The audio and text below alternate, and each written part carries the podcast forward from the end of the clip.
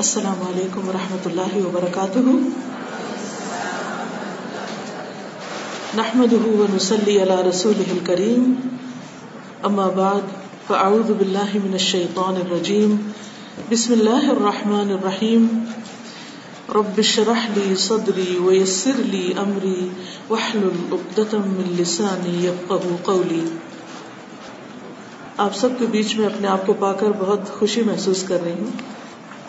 میں سوچ کر آئی تھی کہ آج بچوں کی تربیت سے متعلق کچھ باتیں کروں گی، لیکن میرے سامنے ماشاء اللہ بہت سی ینگ بچیاں بھی ہیں، اس لیے کچھ باتیں ان کے حوالے سے۔ مجھے بے پناہ مسرت ہے کہ الحمد للہ آپ نہ صرف یہ کہ اپنی دنیا حاصل کر رہے ہیں، بلکہ اس کے ساتھ ساتھ آپ کے بچوں کو اور خواتین کو دین کی تعلیم حاصل کرنے کے بھی بہترین مواقع میسر۔ اور خاص طور پر یہ بات کہ جو کچھ آپ کو مل رہا ہے وہ خالص پیور ہے، جس کی اب دنیا میں بہت کمی ہو گئی ہے۔ کیونکہ جس طرح غذا میں خالص چیزیں کم ہو گئی ہیں، اسی طرح خالص دین کا ملنا بھی ایک بہت مشکل کام ہو گیا ہے۔ تو اس پر ہم سب اللہ تعالیٰ کا جتنا بھی شکر ادا کریں، اتنا ہی کم ہے۔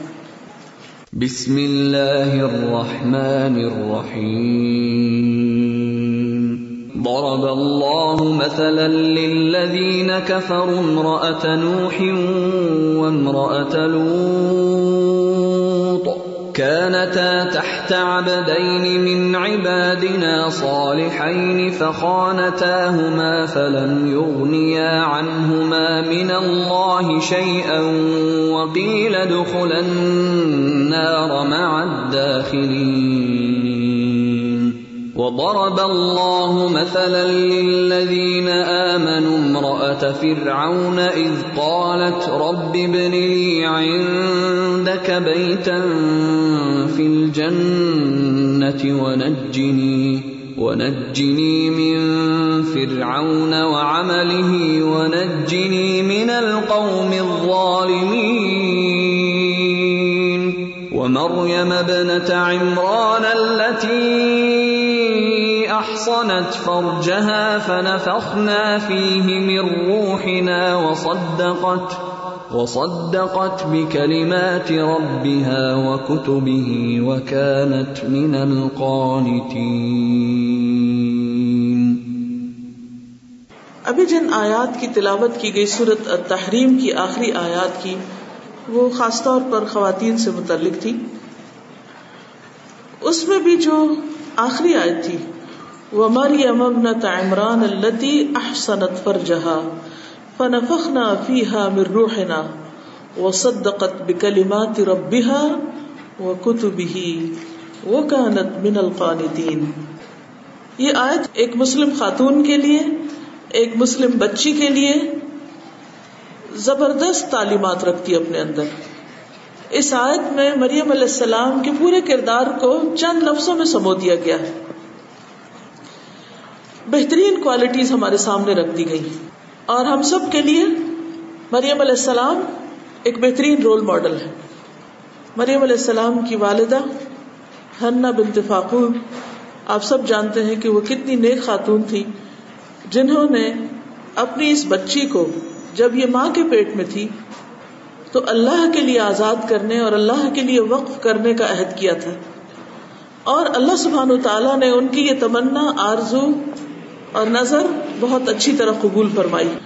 اور پھر جب مریم علیہ السلام کی ولادت ہوئی، تو ان کی تعلیم و تربیت کا بھی بہترین انتظام فرمایا۔ وہ ام بتہا نباتن حسن اللہ نے خود ان کی تربیت کا ذمہ لیا اور ان کو بہترین طور پر ایک بہت اچھی بچی بنا کر اٹھایا، کیونکہ ان سے ایک بڑا کام لینا تھا۔ اور وہ کام کیا تھا؟ عیسی علیہ السلام کی ولادت بغیر باپ کے۔ بہت بھاری ذمہ داری تھی ان پر۔ بہرحال، وہ عام بچیوں سے مختلف طریقے پر ایک خاص ماحول میں پلی۔ ان کے آس پاس نیک لوگوں کی صحبت تھی۔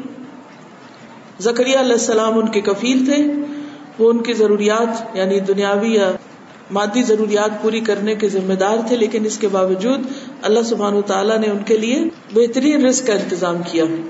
آج کی گفتگو خاص طور پر اس ایک آیت کے حوالے سے کروں گی۔ وہ امر یم عمران۔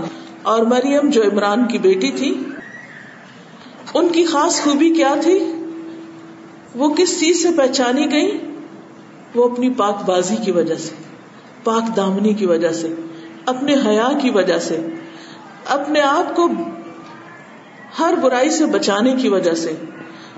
اور خاص طور پر اللہ تعالیٰ نے واضح طور پر واضح الفاظ میں اس کا ذکر فرمایا اللہ احسنت فرجہا جس نے اپنی شرم گاہ کی حفاظت کی تھی۔ یعنی اس نے کوئی غلط کام نہیں کیا تھا۔ ایک لڑکی کے لیے، ایک عورت کے لیے، جو اس کی سب سے بڑی خوبی ہو سکتی ہے، وہ کیا ہے؟ پاک بازی، پاک دامنی۔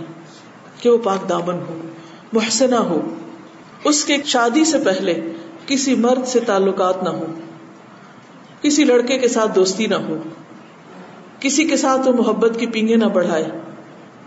والدین تو چاہتے ہیں کہ اپنی بچیوں کو پروٹیکشن دیں، لیکن بعض اوقات ماحول کے اثرات سے ایسے ایسے فتنے سامنے آتے ہیں کہ انسان کی عقل دنگ رہ جاتی۔ اور آج کے دور میں گھر کے اندر ایسی چیزیں موجود ہوتی ہیں۔ ٹیلی ویژن بھی اب بہت پیچھے رہ گیا ہے۔ موویز بھی پیچھے رہ گئی ہیں۔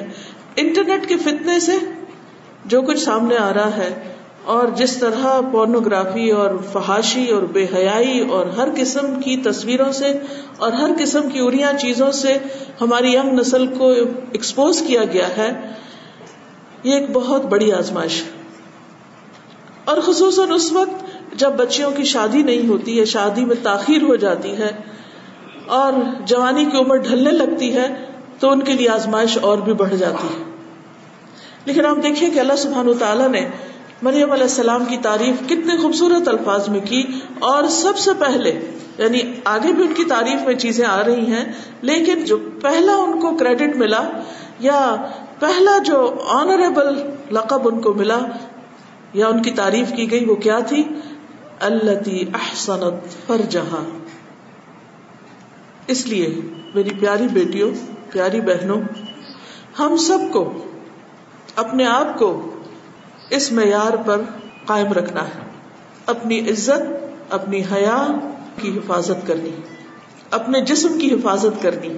اور صورت الحضاب کی خوبصورت آیت جس میں ازواج متحرات کا کردار بتایا گیا۔ ہے ازواج متحرات کو بھی کیا حکم دیا گیا؟ وقر نفی بیوت کن ولا تبرج نہ تبرج الجاہلیت الاولا کہ اپنے گھروں میں ٹک کر بیٹھی رہو اور دور جاہلیت کا تبرج یعنی اپنی زیب و زینت اور اپنے خوبصورتی، اس کا اظہار نہ کرو، اس کو ظاہر نہ کرو۔ اور وہ ہمارے لیے بہترین رول ماڈل ہیں۔ پہلی قوموں میں سے حضرت مریم، حضرت آسیہ، جن کا ذکر صورت تحریم کے آخر میں آتا ہے، اور پھر نبی صلی اللہ علیہ وسلم کی ازواج اور بنات۔ ان سے بڑھ کر اس امت میں معزز اور چنا ہوا کون ہو سکتا ہے؟ ان سے بڑھ کر کس کی شان ہو سکتی؟ یعنی خواتین میں سے۔ کس کا مقام اور مرتبہ ہو سکتا ہے؟ جن کو اللہ سبحان و تعالی نے اپنے حبیب محمد صلی اللہ علیہ وسلم کی زوجیت کے لیے چنا۔ وہ کتنی پاک دامن اور کتنی پاک بات ہو سکتی۔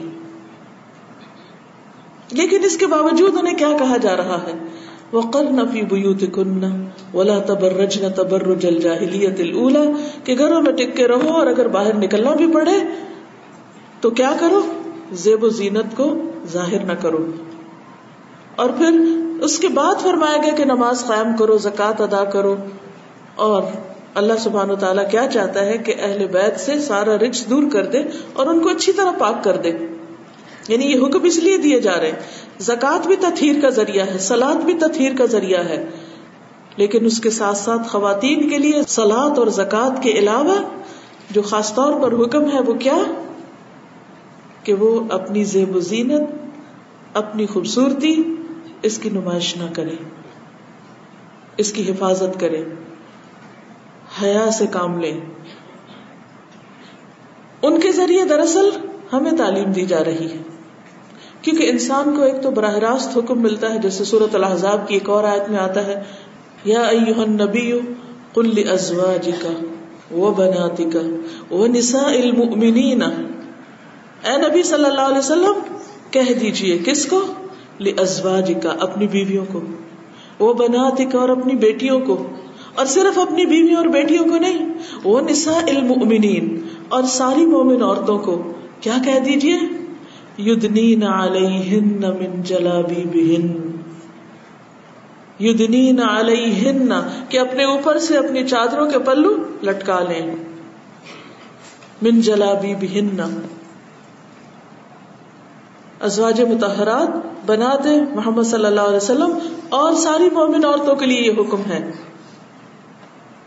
یہ بھی کیوں حکم دیا جا رہا ہے؟ مردوں سے زیادہ عورتوں کے لیے یعنی مردوں کے لیے بھی سلاد اور زکات ہے، عورتوں کے لیے بھی سلاد اور زکات ہے، لیکن عورتوں کے لیے ایک حکم زائد بھی ہے۔ اور وہ حکم کیا ہے؟ اپنی حیا کی پاسداری، اپنے لباس اور اپنی زیب و زینت، ان تمام چیزوں میں اللہ سبحان و تعالی کے احکامات کی پابندی۔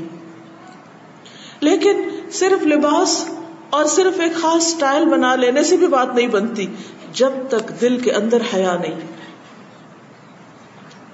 یہ تو حیا کے تقاضے پورے کرنے کے لیے ایک آؤٹر گارمنٹ ہے، لیکن اصل چیز پھر کیا ہے؟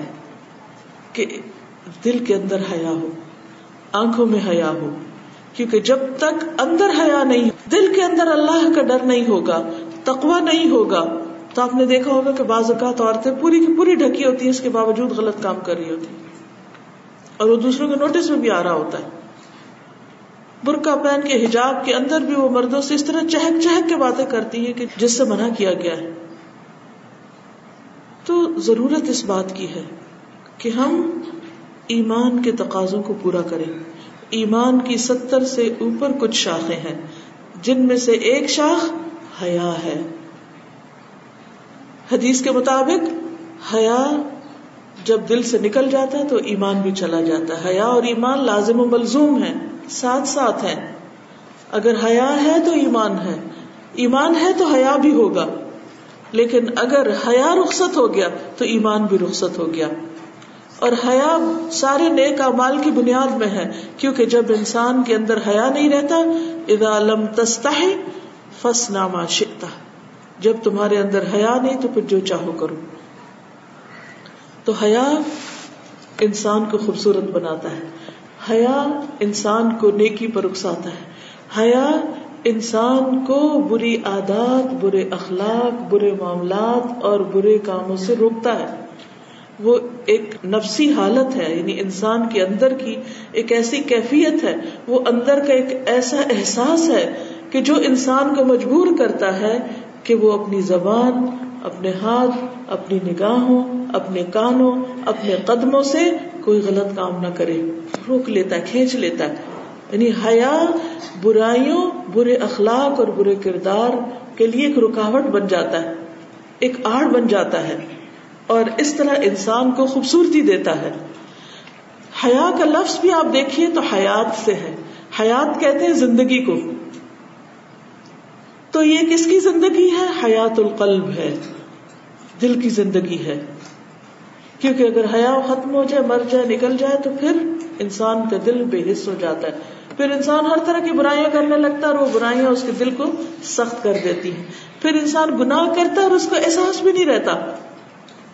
آپ نے دیکھا ہوگا کہ جن لوگوں نے ایک بڑی عمر میں جا کر اپنے آپ کو ڈھانکنا شروع کیا، حجاب وغیرہ کیا، تو اگر وہ اپنا پاس دیکھے تو بہت سے لوگوں نے اپنا تجربہ مجھے یہ بتایا ہے کہ ان کا کہنا یہ ہے کہ ہمیں تو کبھی احساس بھی نہیں ہوا تھا کہ ہم غلط کر رہے ہیں۔ حالانکہ اللہ تعالیٰ نے انسان کی فطرت میں حیا رکھی ہے۔ چھوٹے سے بچوں کو بھی آپ دیکھیں کہ اگر ان کے نکل ذرا نیچے لگے تو کھینچنے لگتے ہیں۔ بعض بچے سوتے ہوئے بھی اپنے کپڑے ٹھیک کر رہے ہوتے ہیں۔ شرم آتی ہے ان کو۔ چھوٹے چھوٹے بچے آپ نے دیکھا ہوگا کہ کس طرح وہ لوگوں کے آگے آنے سے شرماتے ہیں، اپنا منہ ڈھانک لیتے ہیں، اپنے منہ اپنے ماں کے گودی میں چھپانے لگتے ہیں۔ آپ کسی چھوٹے سے بھی بچے کو جس کو بھی بولنا بھی نہیں آتا، آپ اس کو کہیں طرح میں اٹھاؤں تمہیں۔ تو ایک دم کیا کرتا ہے؟ شرما کے اپنا منہ دوسری طرف کر لیتا ہے، کیونکہ وہ آپ کو اجنبی محسوس کرتا ہے، تو آپ سے حیا کرتا ہے۔ تو یہ انسان کے اندر اللہ نے فطری طور پر یہ چیز رکھی ہے۔ لیکن بعض اوقات ہماری فطرت کے اوپر پردے پڑ جاتے ہیں۔ کس چیز کے؟ ماحول کے، اثرات کے اور معاشرے کے مختلف جو رسم و رواج اور کلچر ہوتا ہے۔ ایک کے بعد ایک لیئر آنے لگتی ہے۔ حدیث میں آتا نا کہ کل مولود یولد علی الفطرہ۔ ہر بچہ فطرت اسلام پر پیدا ہوتا ہے۔ لیکن کیا ہوتا ہے؟ فَأَبَوَاهُ يُحَبِّدَانِهِ او يُنَصِّرَانِهِ او يُمَجِّسَانِهِ۔ پھر اس کے ماں باپ اس کو یا یہودی بنا دیتے ہیں، یا عیسائی بنا دیتے ہیں، یا مجوسی بنا دیتے ہیں۔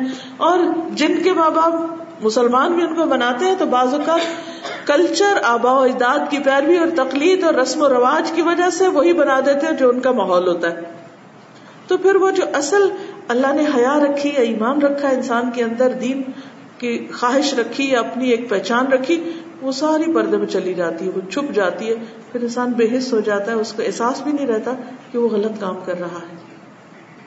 تو اسی لیے کہا گیا کہ جب تم حیا نہ کرو، پھر جو جی چاہے کرو۔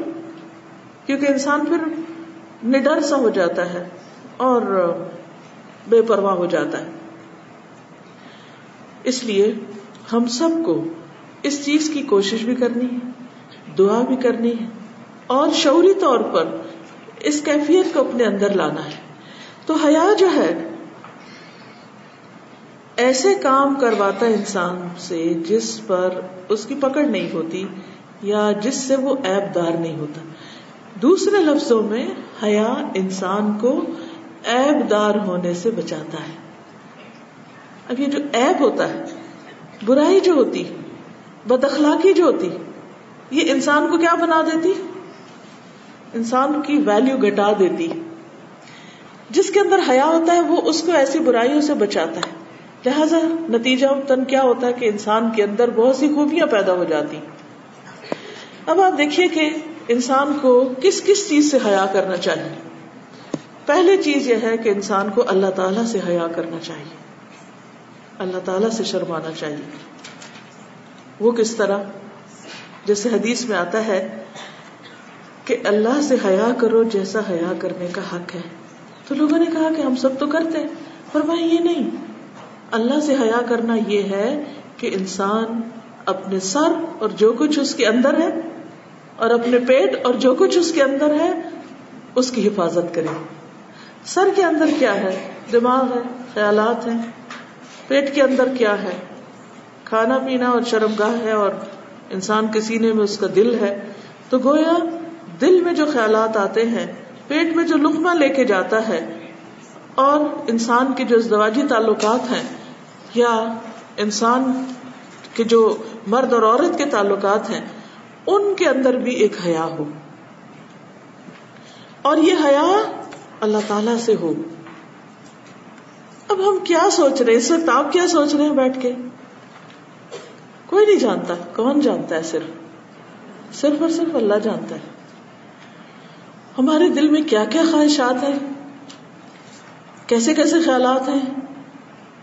اس میں ایمان کی حرارت ہے یا نفاق کا اندھیرا ہے؟ اس میں کسی کے لیے حسد ہے یا حقد ہے یا غل ہے یا نفرت ہے، بغض ہے کسی کو نہیں پتا، اللہ کو پتا ہے۔ اب ہم اپنے دل میں یہ چیزیں نہ رکھیں، یہ کیسے ممکن ہے؟ کب یہ ہو سکتا ہے؟ صرف اس وقت جب ہم اللہ سے حیا کرتے ہیں دیکھیے کہ جب کسی نے آنا ہوتا ہے، تو ہم ہر چیز صاف کرتے ہیں نا۔ گھر صاف کرتے ہیں نا۔ ہم ہر گندی چیز کو یا ڈھانک دیتے ہیں یا صاف کر دیتے ہیں یا چھپا دیتے ہیں۔ اس میں کپڑا ڈال دیتے ہیں، کیوں؟ کہ مہمان آ رہے ہیں، فلاں آ رہا ہے، وہ کیا کہے گا؟ کیا انہوں نے گھر کو کپڑ خانہ بنا رکھا ہے؟ اور جب کوئی جتنا اسپیشل آتا ہے، اس کے لیے ہم اتنا اسپیشل کرتے ہیں اس کو۔ کہ وہ دیکھے گا تو کیا کہے گا؟ بندہ مومن بندوں سے زیادہ اپنے رب کے بارے میں سوچتا ہے کہ میرا رب میرا دل دیکھتا ہے۔ میری سوچوں سے واقف ہے۔ میں کیا کر رہا ہوں تنہائی میں؟ لوگوں سے چھپا کر، کسی کو نہیں پتا۔ اس کو پتا ہے۔ اس کو پتا ہے۔ مجھے یہ نہیں سوچنا۔ شیطان تو چاہتا ہے بس اسے ڈالے۔ لیکن جس دل کے اندر حیا ہوتا ہے، ایمان ہوتا ہے، وہاں شیطان کا تیر آ کے لگتا ہے بس کا، تو وہ ایمان کی حرارت اس کو جلا دیتی۔ اذا مسهم طائف من الشیطان تذکروا فوراً ان کو ہوش آ جاتی۔ فاذا هم مبصرون۔ وہ دیکھنے لگتے ہیں کہ اوہ، یہ کیا ہوا؟ یہ کیا چیز آ کے لگی؟ یعنی شیطان کا وسوسہ جو برا برا خیال ڈالتا ہے۔ چاہے وہ کسی انسان کے بارے میں ہو، چاہے کوئی بے حیائی کا خیال ہو، چاہے کوئی بری چیز ہو جس کے بارے میں ہمیں نہیں سوچنا چاہیے۔ ہم جب کچھ دیکھتے ہیں غلط چاہے وہ ٹیلی ویژن پہ ہو یا کمپیوٹر کی اسکرین پہ یا فیس بک پہ یا کہیں پر بھی، کسی بھی بری ویب سائٹ پہ۔ اما ابا سو رہے ہیں، بہن بھائی بھی سو رہے ہیں ہم اکیلے ہیں۔ ہمارے موبائل پہ ہے سب کچھ۔ ہم دیکھ رہے ہیں۔ کون دیکھتا ہے اس وقت؟ ہمیں کون دیکھ رہا ہے اس وقت؟ اللہ تعالی۔ اگر حیا ہوگا، ایمان ہوگا، تو فوراً انسان ڈر جائے گا۔ انسان سوچے گا اللہ تعالیٰ کیا کہیں گے کہ اس نے اپنے دل کو کیسا کباڑ خانہ بنا رکھا ہے؟ اس کی نگاہیں کیا دیکھ رہی ہیں؟ میوزک سنتے وقت کیا خیال آئے گا؟ کسی کو نہیں پتا ہم کیا سن رہے ہیں۔ ہو سکتا ہے اما کو دھوکہ دے رہے ہوں کہ ہم تلاوت سن رہے ہیں۔ لیکن ایک بٹن بدلنے کی دیر ہوتی ہے نا، اسی گیجٹ سے۔ ادھر سے ادھر، اوپر سے نیچے کسی اور چیز پہ کلک کر دے کسی کو نہیں پتا۔ کوئی نہیں دیکھتا۔ اور اب تو اتنے چھوٹے چھوٹے وہ کانوں میں ڈالنے والے ہوتے ہیں کہ ہم لوگوں کے بیچ میں بیٹھ کے بھی چھپا کے سب کچھ سن سکتے ہیں۔ کوئی نہیں دیکھ سکتا، کوئی نہیں جانتا کون دیکھتا ہے، کون سنتا ہے، کون جانتا ہے، کون ہے السمیع العلیم؟ کون؟ اللہ۔ تو جب تک اس سے حیا نہ کریں گے، جب تک اس سے نہیں ڈریں گے، جب تک اس سے نہیں شرمائیں گے کہ وہ کیا کہے گا کہ یہ لڑکی کیا کر رہی ہے؟ اللہ تعالیٰ میرے بارے میں کیا سوچے گا؟ مجھے تو اس کے سامنے جا کے کھڑے ہونا ہے۔ اس نے میرا حساب لینا ہے۔ اس نے مجھ سے پوچھنا ہے۔ میں بھلا کسی نان محرم سے چھپ کے کہاں سے باتیں کر سکتی؟ میں گندی گندی باتیں نہیں کر سکتی۔ میں اپنی زبان سے ایسی کوئی بات نہیں نکال سکتی۔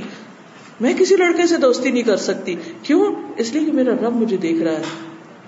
اس کو پتا چل جائے گا۔ میں کہاں چھپ کے ملوں کسی سے؟ کہیں نہیں چھپ سکتی۔ وہ دیکھتا ہے، ہر جگہ وہ دیکھتا ہے۔ عالم الغیب والشہادہ۔ سامنے بھی، حاضر بھی اور چھپے ہوئے بھی سب کچھ اس کا نظر آتا ہے۔ رات کے اندھیروں میں بھی دیکھتا ہے، جب کوئی نہیں دیکھتا ہمیں۔ زمین کے اوپر بھی دیکھتا ہے، پانی کے اندر تہوں میں بھی دیکھتا ہے، زمین کے اندر بھی دیکھتا ہے۔ اور زمین کی گیلی مٹی اور جو اس کے نیچے، وہ بھی سب اس کو پتا ہے۔ وہاں کیا کیا ہے، ہمیں نہیں پتا۔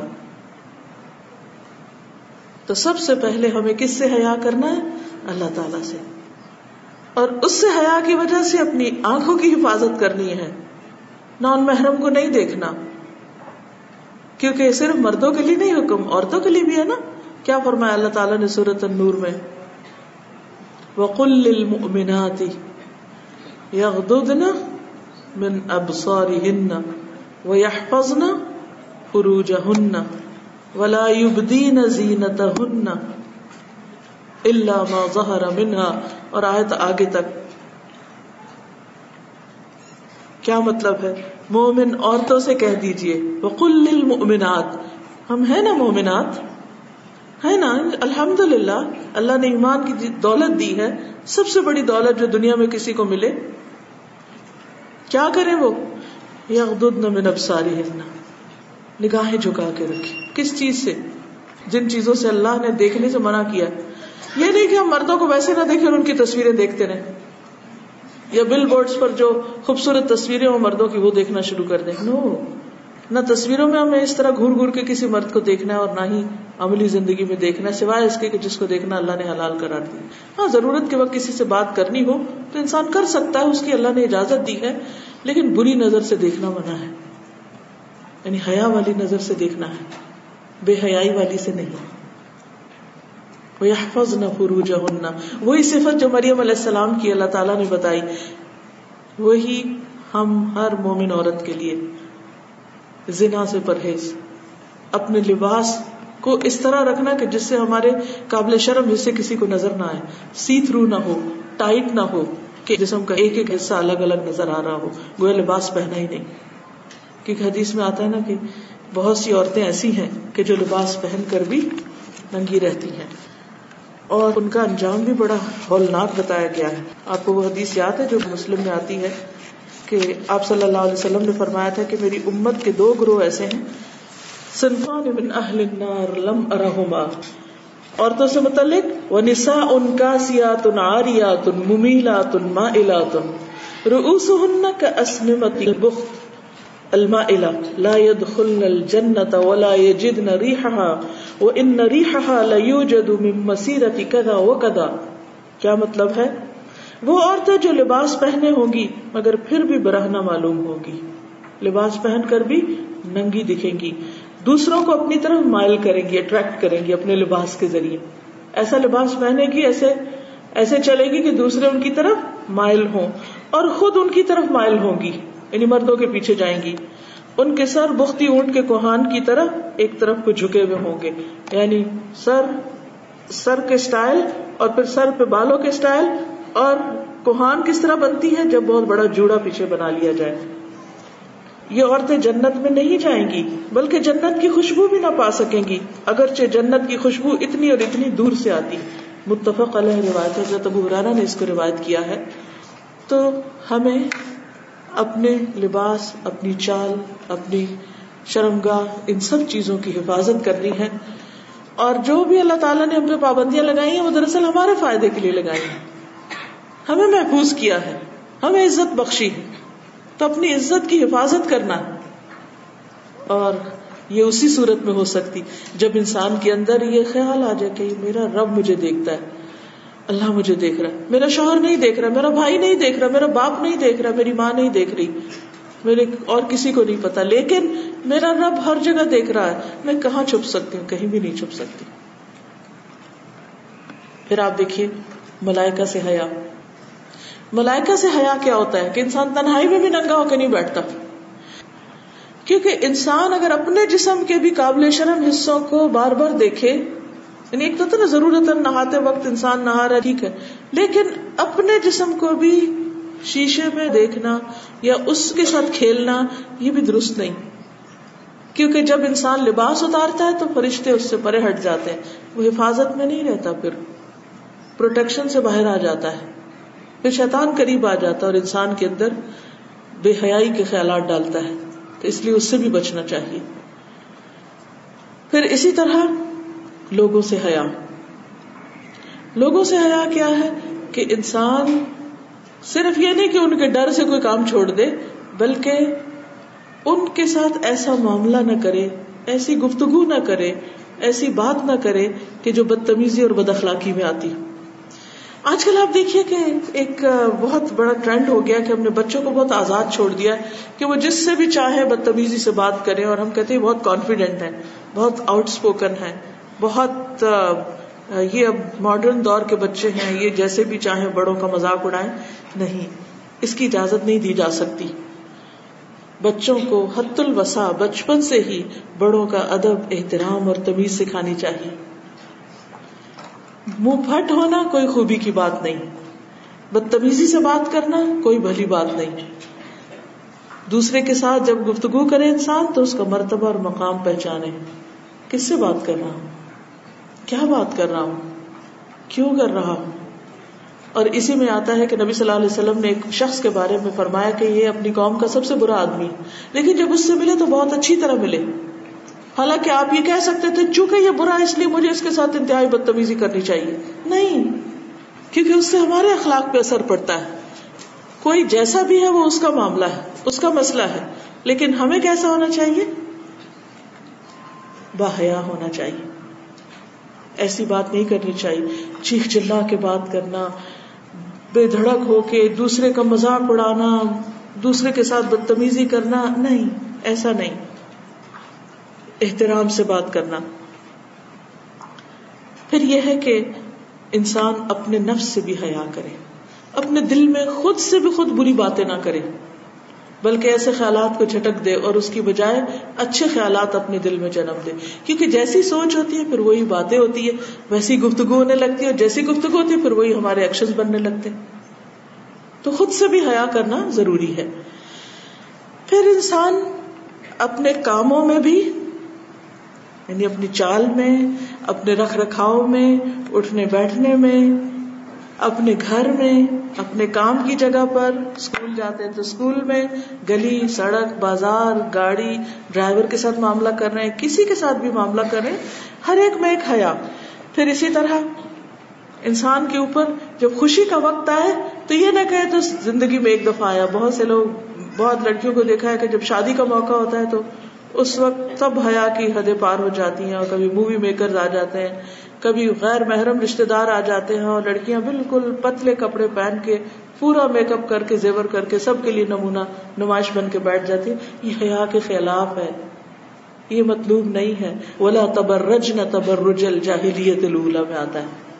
پھر اسی طرح یہ ہے کہ غم کے وقت بھی حیا یعنی خوشی کے وقت بھی اور غم کے وقت بعض لوگ ویسے کام ڈاؤن ہوتے ہیں کام رہتے ہیں کوائٹ ہوتے ہیں، بڑے ہمبل بڑے اچھے، آپ ملے تو بڑی عمدہ طریقے سے ملیں گے۔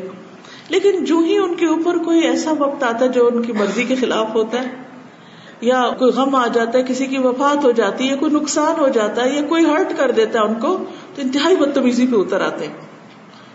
اور اللہ تعالیٰ سے بھی نہیں شرماتے اور شک میں شکایت کرنے لگتے ہیں اور برے برے لفظ منہ سے نکالنے لگتے ہیں۔ اگر کوئی جاہل ان کے ساتھ بدتمیزی کرے تو جواباً بدتمیزی شروع کر دیتے ہیں۔ قرآن مجید میں کیا کہا گیا ہے؟ وہ ادا خوب الجاہلون آلو سلامہ جب جاہل ان پڑھ نہ سمجھ لوگ ان سے بدتمیزی کرے، غلط طریقے سے بات کرے، تو وہ ان جیسی بات نہیں جواب میں کرتے۔ آلو سلامہ کہتے ہیں السلام علیکم اوکے، ٹھیک ہے۔ بحث چھوڑ دیتے ہیں۔ اب مسئلہ ہم دیکھیے کہ بعض لوگ ان پڑھ ہوتے ہیں۔ انہوں نے کوئی تمیز نہیں کہیں سے سیکھی ہوتی۔ انہیں نہیں پتا بڑوں سے کیسے بات کرنی۔ انہیں نہیں پتا بیگم صاحبہ سے کیسے بات کرنی۔ اب وہ مثلاً بازو کے ڈرائیور ہو سکتے ہیں، اور ایسے کام کرنے والے ہو سکتے ہیں کہ جو بےچارے اپنے حالات کے مارے انہوں نے کہیں سے تعلیم، تہذیب کچھ نہیں سیکھی۔ اب وہ جب آپ سے بات کرتے تو ایک پڑھے لکھے انسان کی طرح بات نہیں کریں گے۔ وہ بدتمیزی سے بازو بات کر رہے ہوتے ہیں۔ تو کیا جواب میں آپ بھی غصے میں آ جائیں گے؟ نہیں، بحث نہیں کریں، کچھ نہیں کریں، خاموشی اختیار کریں، سلام کر کے ایک طرف ہو جائے جو آپ کو کرنا ہے، ٹھنڈے دل سے کریں۔ تو یہ حیا کے منافی ہے کہ انسان غم میں، پریشانی میں، تکلیف میں کیسا ہو جائے؟ بد اخلاقی پہ اتر آئے، بری باتیں زبان سے نکالے، یہ اس کو حق نہیں۔ پھر اسی طرح یہ ہے کہ اجتماعی معاملات میں جب ہم اکٹھے ہو کے کوئی کام کرتے ہیں ٹیم ورک ابھی مجھے بہت خوشی ہوئی کہ اتنے نیشنلٹیز کے لوگ اکٹھے ہو کر یہاں پر آپ کام کرتے ہیں۔ بہت ہی اچھی بات ہے۔ بہت پسندیدہ ہے، مطلوب ہے۔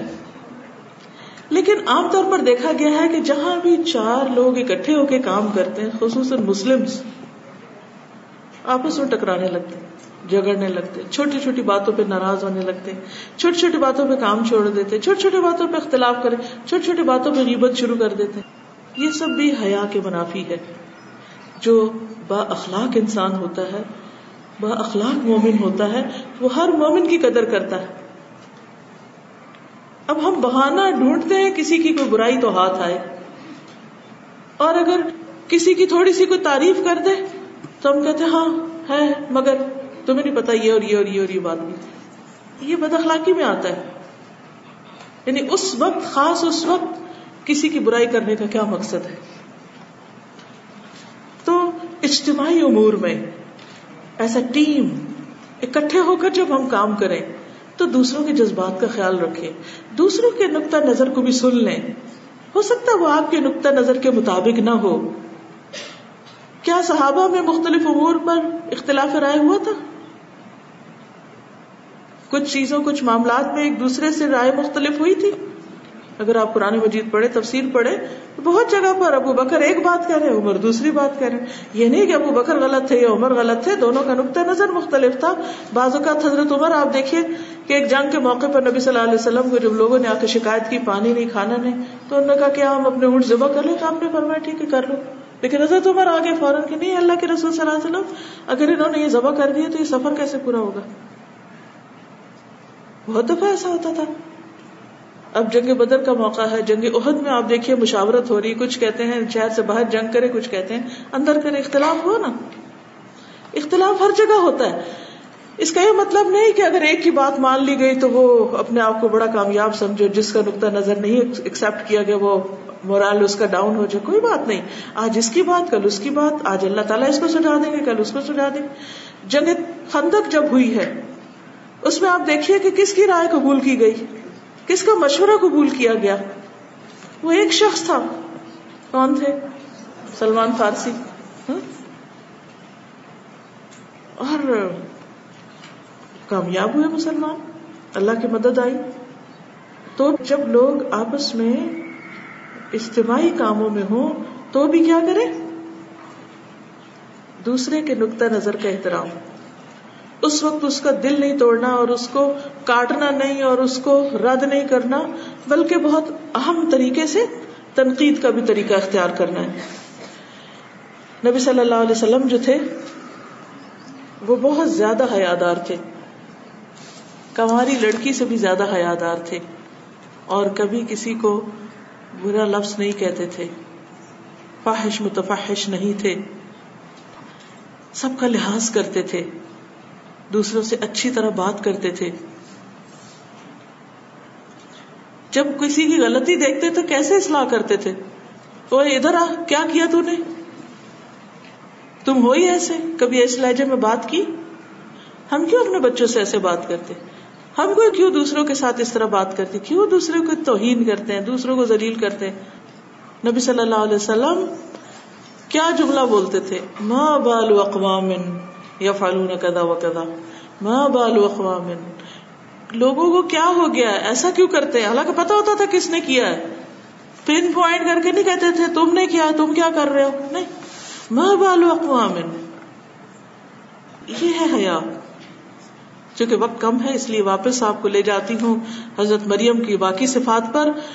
احسنت فر جہا فنفخنا فیحا من روحنا۔